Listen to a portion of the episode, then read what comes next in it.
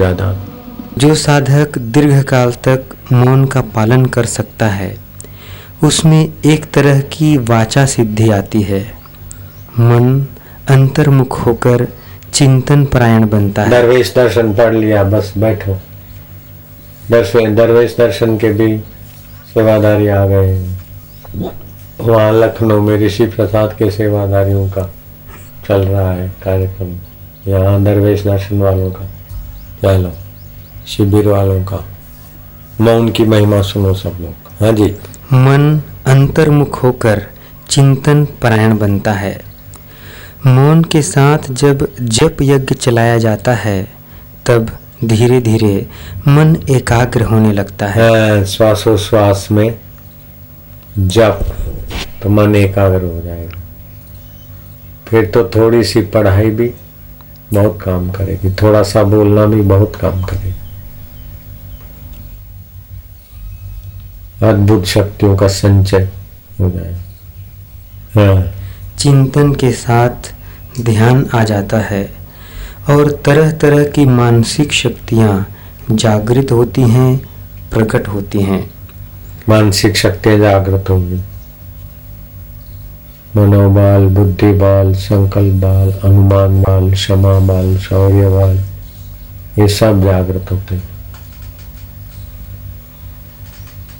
नारायण नारायण नारायण। हम्म। प्रत्येक प्राणी की पहचान वाणी है तो उसकी आत्मा की भाषा मौन है। मानव जीवन दो विराट मौन बिंदुओं के बीच की मर्यादित स्वर लहरी है। पाँच भौतिक जगत में प्रवेश करते समय जीवात्मा का चिरंतन मौन भंग हो जाता है और संसार से विदा होते समय वह इसी शाश्वत मौन वाहिनी में विलीन हो जाता है। हाँ फिर मौन वाहिनी में विलय हो जाता जी सवा मुहूर्त एकदम शून्य मौन में रहता बाद में उसको थोड़ा स्मरण होता है, मृत्यु के समय। रात को भी देखो मौन से ही तो पुष्ट होते हैं। हम्म। जो काम नींद में बोलता रहता अच्छी नींद नहीं आती। कई लोग नींद में भी गुआ बढ़ता रहे। नींद में मोनिया में गुआ बोल रहे लोग नींद में बोलते पागल लोग। हम्म। जो काम वाणी नहीं कर पाती वह मौन द्वारा सुलभ साध्य बन जाता है। वाणी की सीमा रहती है पर मौन की कोई सीमा नहीं है। मौन शांत है शाश्वत शांति का प्रतीक है और सांसारिक शांति का साधक भी है। इसीलिए कहा हाँ, मौन लेने से संसारी शांति भी मिलती है। और शाश्वत शांति में भी गति होती मौन साधना होने प्राणायाम करे, सात्विक भोजन करे, मौन रहे। खाली चालीस दिन। ओ हो, कहा पहुँच जाए? चालीस दिन नहीं तो इक्कीस इक्कीस दिन मासिक धर्म वालों के लिए। इक्कीस दिन, उन्नीस दिन, चलो। उन्नीस उन्नीस दिन के दो कर ले मौन तीन कर ले। इक्कीस इक्कीस दिन के दो कर ले। नारायण हरि, नारायण। यहाँ तक कई बच्चे ऐसे बहादुर हैं। मौन रहना चाहते कई बच्चे भी ऐसे मौन रहते बड़े प्रभावशाली हो जाते और प्रभावशाली होने के लिए मौन नहीं रखा जाता है। प्रभावशाली परमात्मा में अपना अहम डुबाने के लिए। मैं प्रभावशाली बनू, ऐसा सोच के मौन नहीं रखना। अहंकारी बन जाएगा। मुझे तो भगवान की प्रीति चाहिए। भगवत प्राप्ति के लिए मौन रखो। एक महात्मा थे बहुत ऊँचे ऊपर चल रहा है ना माइक? सब जगह हाँ। उनसे पूछा, महाराज, ईश्वर प्राप्ति के लिए कुछ उपाय बताओ। बोले दौड़ो महाराज दौड़ते ही जाए बोले हाँ दौड़ते ही जाओ दौड़ो दौड़ो बोले दौड़े थक जाएँगे तो बोले तो बैठ जाओ लेकिन ईश्वर प्राप्ति के लिए बोले महाराज बैठे बैठे भी थक जाएँगे तो बोले लेट जाना लेकिन ईश्वर प्राप्ति के लिए लेटे लेटे भी भूख लगेगी तो बोले खा लेना ईश्वर प्राप्ति के लिए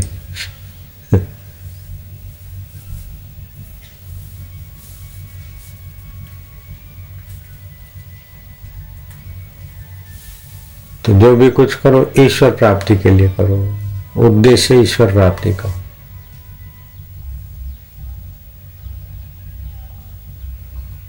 लाल भी शांति, अभी शांति की उपासना में डूबो। फिर ज्ञान का प्रकाश होगा, ज्योत और जल की होगी पूजा। सिंधु नदी के किनारे भी लोगों ने ध्यान किया था। तभी झूलेलाल प्रकट हुआ।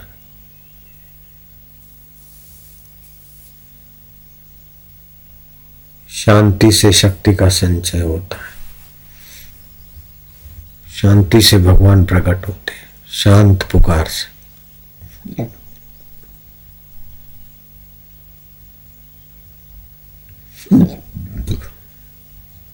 शांत प्रार्थना में भगवान का सामर्थ्य होता है।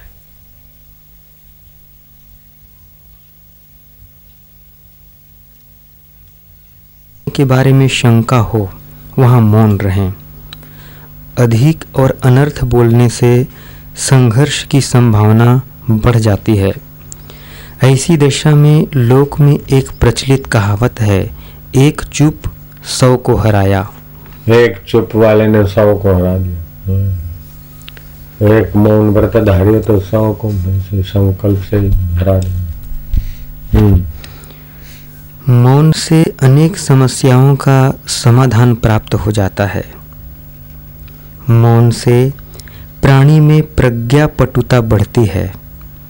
फलस्वरूप, सूक्ष्म सत्य को पकड़ने की शक्ति उत्पन्न होती है। इससे कल्पना शक्ति का विकास होता है। फलस्वरूप, संकल्प शक्ति और मनोबल का वर्धन होता है।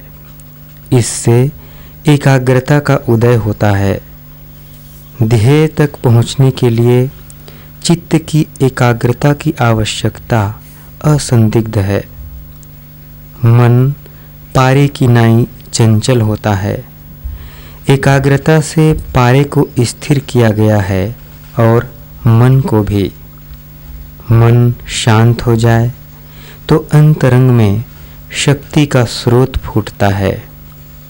आंतरिक शक्तियाँ अतीन्द्रिय आनंद सुलभ कराती हैं। यह वस्तुतः अनुभूति का अंदाज है, अभिव्यक्ति का नहीं। मौन की महिमा अनंत है। मुनि का लक्षण ही मौन है, जिसके जीवन का लक्ष्य आत्म और आध्यात्म विकास करने में निहित है। परमात्मा बुद्धि और वाणी से परे है। विचार कीजिए, जो कुछ मेरे द्वारा बाह्य जगत में देखा जा रहा है, वह तो जड़ है, कुछ जानता ही नहीं। मैं स्वयं ज्ञायक हूँ, जिसे किसी के द्वारा देखा नहीं जा सकता। तब ऐसी स्थिति में भला किसके साथ बोला जाए? इस रहस्य को जानने के लिए मौन व्रत रखने के अतिरिक्त अन्य अनन्य उपाय नहीं है। मौन मन और मान को निस्तेज करता है, जिससे मुक्ति का मार्ग प्रशस्त होता है।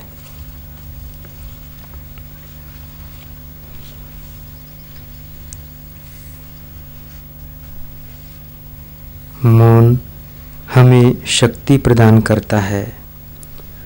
वह हमें संयम का पाठ पढ़ाता है। संयम शरीर का ही नहीं होता, वाणी का भी होता है।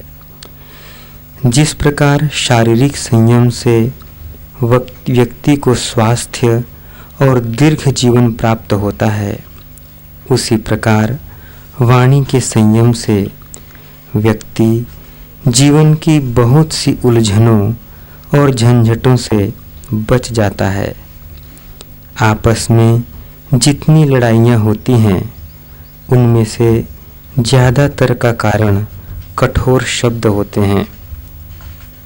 भारतीय जीवन में मौन की बड़ी महिमा मानी गई है। कहा गया है कि मौन के द्वारा सब कुछ साधा जा सकता है। दुर्भाग्य से हम मौन के महत्व को या तो बने मल मिली बन जाओ।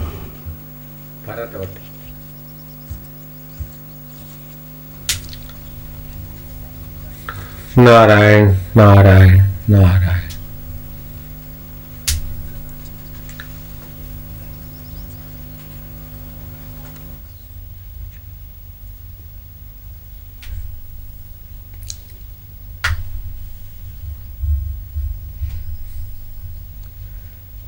हम में से अधिकांश व्यक्तियों की वाणी का स्रोत खुल जाता है तो वह रुकने का नाम नहीं लेता। हमारी बहुत सी शक्ति का अनजाने अपव्यय हो जाता है। वाणी में बहुत सारी शक्ति नाश हो जाती। है इस बार हमने शिविर में बहुत कम बोला। थोड़ा थोड़ा बोला, बस, चुप।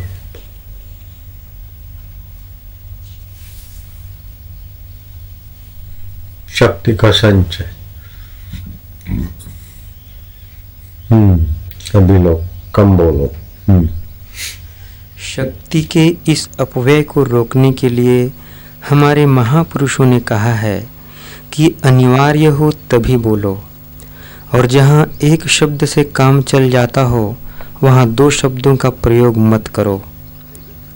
महात्मा गांधी सप्ताह में एक दिन मौन रखते थे। वह उनका मौन दिवस कहलाता था। और उस दिन वह इतना काम करते थे कि देखकर लोग चकित रह जाते थे।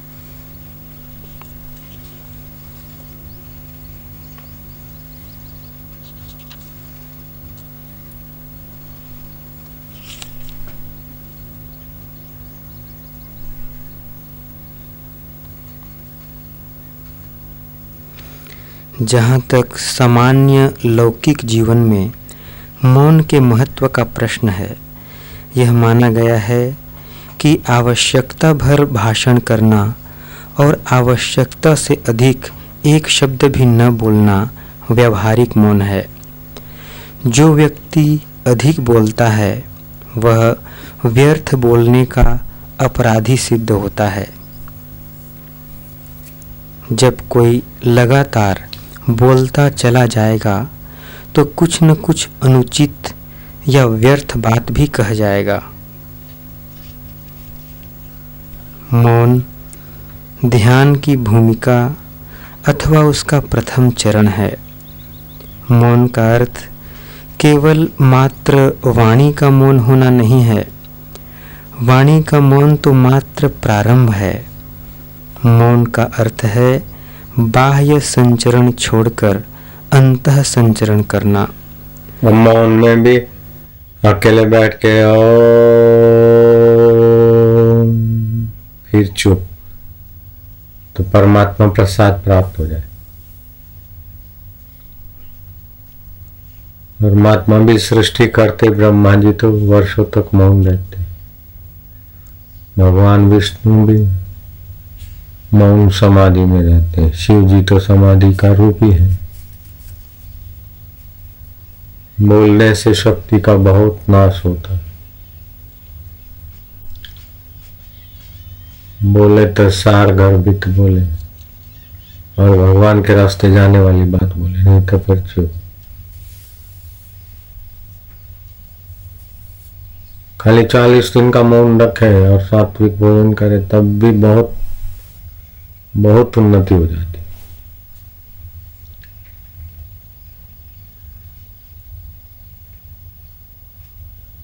ईश्वर तो अपना आत्मा है। अपने साथ ईश्वर होते हुए भी लोग दुखी हैं। उनके मन के साथ मिलकर बाहर बड़बड़ बड़बड़ में, विकारों में, कपट में अपनी शक्तियों को नाश कर देते। उसी शक्ति से परमात्मा मिलता वही शक्ति बहिर्मुख होकर फंसाने वाली हो जाती सर्टिफिकेट लेके घूमते रहते, नौकरी भी नहीं। अरे मौन लग के ईश्वर प्राप्ति साधना कर लो तो दूसरों को नौकरी तो क्या दूसरों को राज देने की ताकत जग जाती? यदि वह संकल्प चलाए, मुर्दा भी ज़िंदा हो जाए ऐसी शक्ति उन दिनों में मौन रखते थे हम्म। मत गाय दिया मत गाय दिया तब से हम्म। नारायण नारायण नारायण हम्म। मौन का अर्थ है संयम के द्वारा धीरे धीरे इंद्रियों तथा मन के व्यापार का शमन होना। मौनम सर्वार्थ साधनम। मौन समस्त सिद्धियों के मूल में है। यदि वाणी रजत है, मौन स्वर्ण है। मौन रहकर ही परमात्मा सृष्टि रचना एवं विश्व संचालन करता है। प्रभु के साथ संलाप, मौन होकर ही संपन्न होता है। अनुभूति की चरम सीमा, परम मौन की भूमि पर होती है। प्रेम, भक्ति और योग की चरम अवस्था, परम मौन में ही अनुभूत होती है।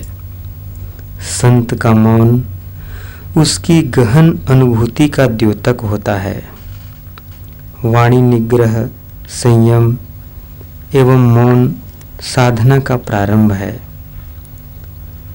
हमारे भीतर गहरे स्तर पर आनंद स्वरूप आत्मा है, सबके गहराई में आनंद स्वरूप आत्मा है। शक्ति का पुंज है। इसीलिए तो रात को नींद में चले जाते सुबह ताजे होके आते। लेकिन वहाँ ज्ञान रहता है। मौन और ध्यान के द्वारा वो शक्ति, ज्ञान स्वरूप में जागृत होती। अनजाने से शक्ति ले आना थोड़ी सी। अजान के तो परमात्मा सामर्थ्य। तो काय को मौन और साधना ना करे? दुनिया में यही चीज़ करने लायक है। बाकी तो पढ़ पढ़ के सर्टिफिकेट लेके घूमते रहो सिर पे। आगे के भूल गए न। अभी एमए के विद्यार्थी को बोले तो आठवीं का पेपर दे के दिखाओ तो न पास हो जाएगा है? ये माइया पढ़ी लिखी है तुमको पांचवी का पेपर दे अभी लिखो पास हो जाओगे ए बोलना मत किसी को बड़े बड़े पास होके दिखाओ पांचवी सातवीं तो पढ़ी हो अभी पांचवी सातवीं का पेपर देवे तो बोले मंगेगा मंगेंगे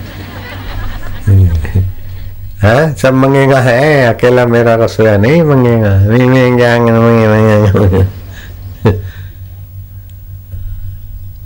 जगत की चीज़ें बुद्धि और मन में आती और मन बुद्धि बदलता रहता है तो वो चीज़ें भी याद से हट जाती है और मौन और परमात्मा का ज्ञान ध्यान स्व में आता है तो स्व तो अमर है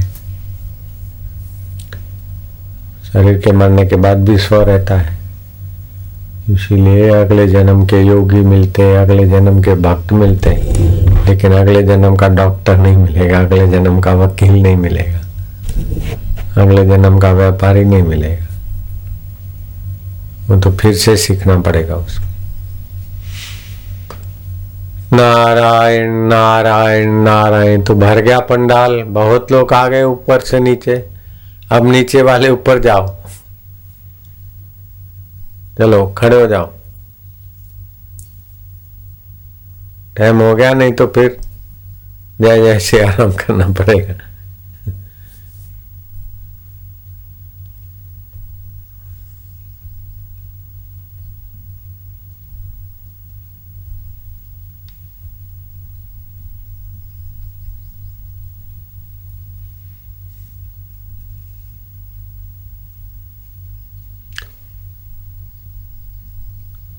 जो केवल आज आए कल नहीं थे। वे हाथ ऊपर करो। आज ही आए। ठीक है। जो सिंधी साई है, जो सिंधी है, वे हाथ ऊपर करो। सिंधी सदोरा आज चेटी चंड जो वाधायूं वाधा सभिनी खे हलो ठीक है।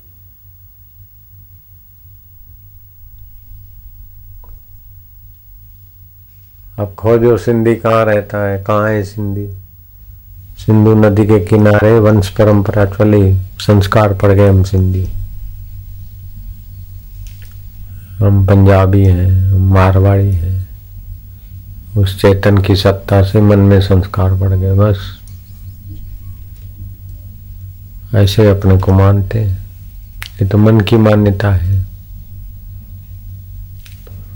वास्तव में कोई पंजाबी नहीं है, कोई मारवाड़ी नहीं है, कोई माई नहीं, कोई भाई नहीं। ये सब शरीर है और स्थान के नाम है। वास्तव में सब अमर, चैतन्य, आकाश रूप, आत्मा है।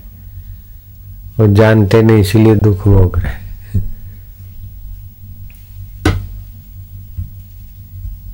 आत्मा परमात्मा स्वभाव को नहीं जानते न इसीलिए दुख भोग रहे मंदिर में भी जाते थे, क्या है? थोड़ी देर मत्था टेक के वापस आ गए। मंदिर में तो ज्ञानी गुरु तो मिलेगा नहीं तो आत्मा का ज्ञान कहाँ से मिले?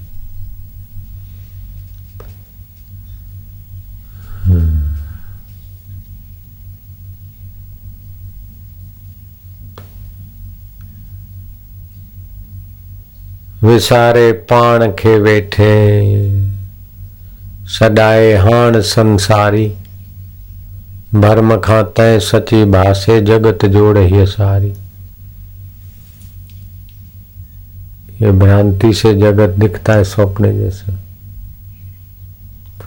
जिससे दिखता है उस आत्मा को जानते नहीं, और जो दिखता है उसको सच्चा मानते। ये तो दिख दिख के बदल रहा है। लेकिन वो उस देखने वाला बदलता है क्या?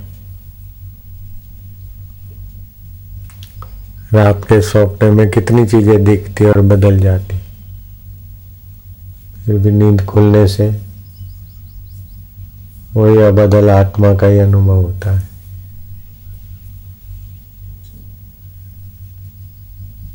जो बदलता है, वो संसार है और जो बदलने को जानता है वो आत्मा है।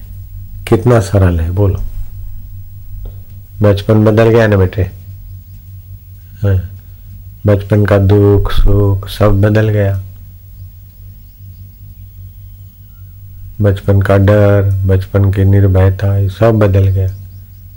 सब बदलने को जानता कौन है? वही आत्मा परमात्मा देव है। उसी को जान लो। जो सबको जानता है उसको जानो।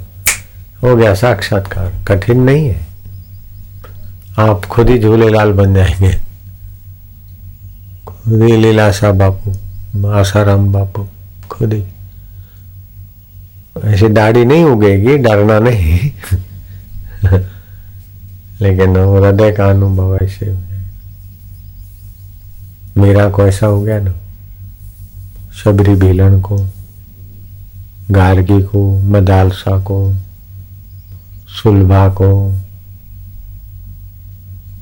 शांडिली को और भी कई। लगन लगे बस।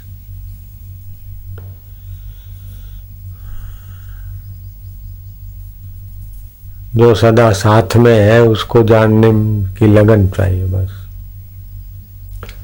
आत्मा परमात्मा ही सदा साथ में, बाकी सदा साथ में न पत्नी रहती है, न पति रहता है, न दोस्त रहता है।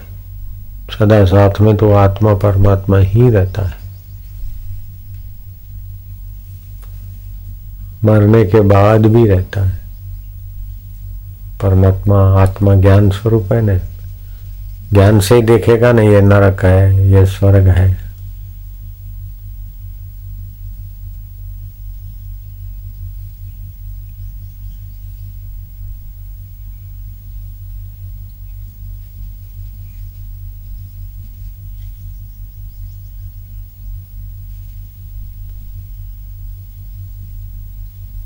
यस्य ज्ञानमयम तप। तपस्या वो सबसे ऊँची है, जिसमें ज्ञान, आत्मा का। अभी तुम्हारी ऊँची तपस्या हो रही। ढोल धमाके करा थोड़ी देर थक जाएगी। भाई लाल अभी आएँगे, उनके साथ थोड़ा कर लेंगे। ज़्यादा नहीं। ये थकाने वाली भक्ति। उन्हीं को।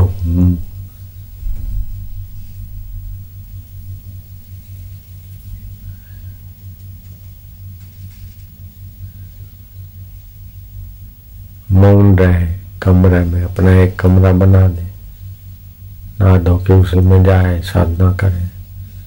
थके तो लेटे लेटे मौन। श्वासोश्वास भी खाली तीन दिन भी अपने कमरे में मौन रहे तो देखो क्या क्या होता है। सात दिन रहे तो और फ़ायदा चालीस दिन रहे तो फिर कहना ही क्या है।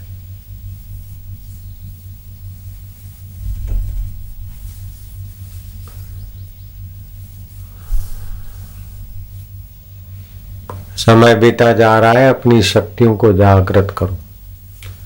और अपने आत्म शक्ति जगाने के सिवाय दूसरा कोई चारा नहीं। धन की शक्ति, सत्ता की शक्ति,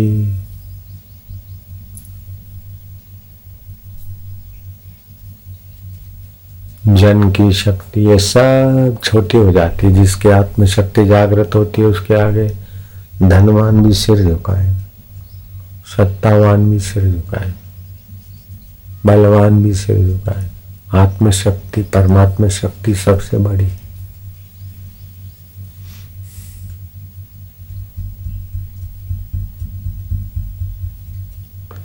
वो चुप होने से जाकर इधर उधर के बीच आ रहा है था खाली परमात्मा को पाने का, परमात्मा शक्ति जगाने का इरादा पक्का हो जाए बस। तो फिर खान पान भी ऐसे ही खाएगा। फिर ज़्यादा हल्की चीज़ें नहीं खाएगा।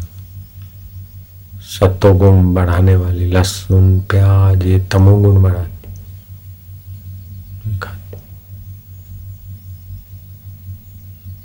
दूध सात्विक होता है। आज तो सीरा बनाए सीरा। उधर से आया था सिंपल। तो हम तो दूध और सीरा खा के आ गए, जा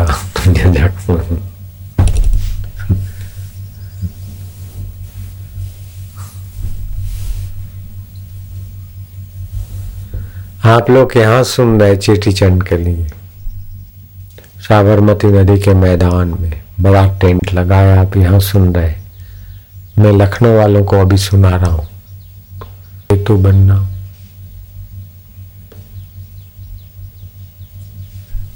इनको एजेंट बोले और इनको दे दे एक मेंबर बनाने का, चलो, इतना रुपया। तो वो सुख, वो शांति, वो पुण्य ही नहीं होती जो ऐसे मिलती इनको। आत्मसंतोष। द्रौपदी को पूछा गया कि हम तो महलों में रहती हैं, फिर भी दुखी अशांत और तुम बारह साल पांडवों के साथ वन में भटकी हो। फिर भी तुम निर्दुख कैसे हो? द्रौपदी ने कहा, मैं दूसरों के दुख में पाने में आत्मसंतोष का अनुभव करती हूँ। इसलिए मेरा अंदर का सुख बाहर के दुख को दबा देता है, भगा देता है। आत्मसंतोष। शरीर सुविधा बहुत तुच्छ चीज़ है, आत्मसंतोष बहुत बड़ी चीज़ है। तो लखनऊ आश्रम में ऋषि प्रसाद के सेवादारियों को ऋषि प्रसाद की सेवा से आत्मसंतोष मिलता है। मिलता है कि नहीं पूछो एक दूसरे को, लखनऊ वाले। मिलता है तो फिर ज़ोर से हरी हरी बोल करोगे, तुम सुनेंगे। मिलता है तो बोलो हरी हरी बोल।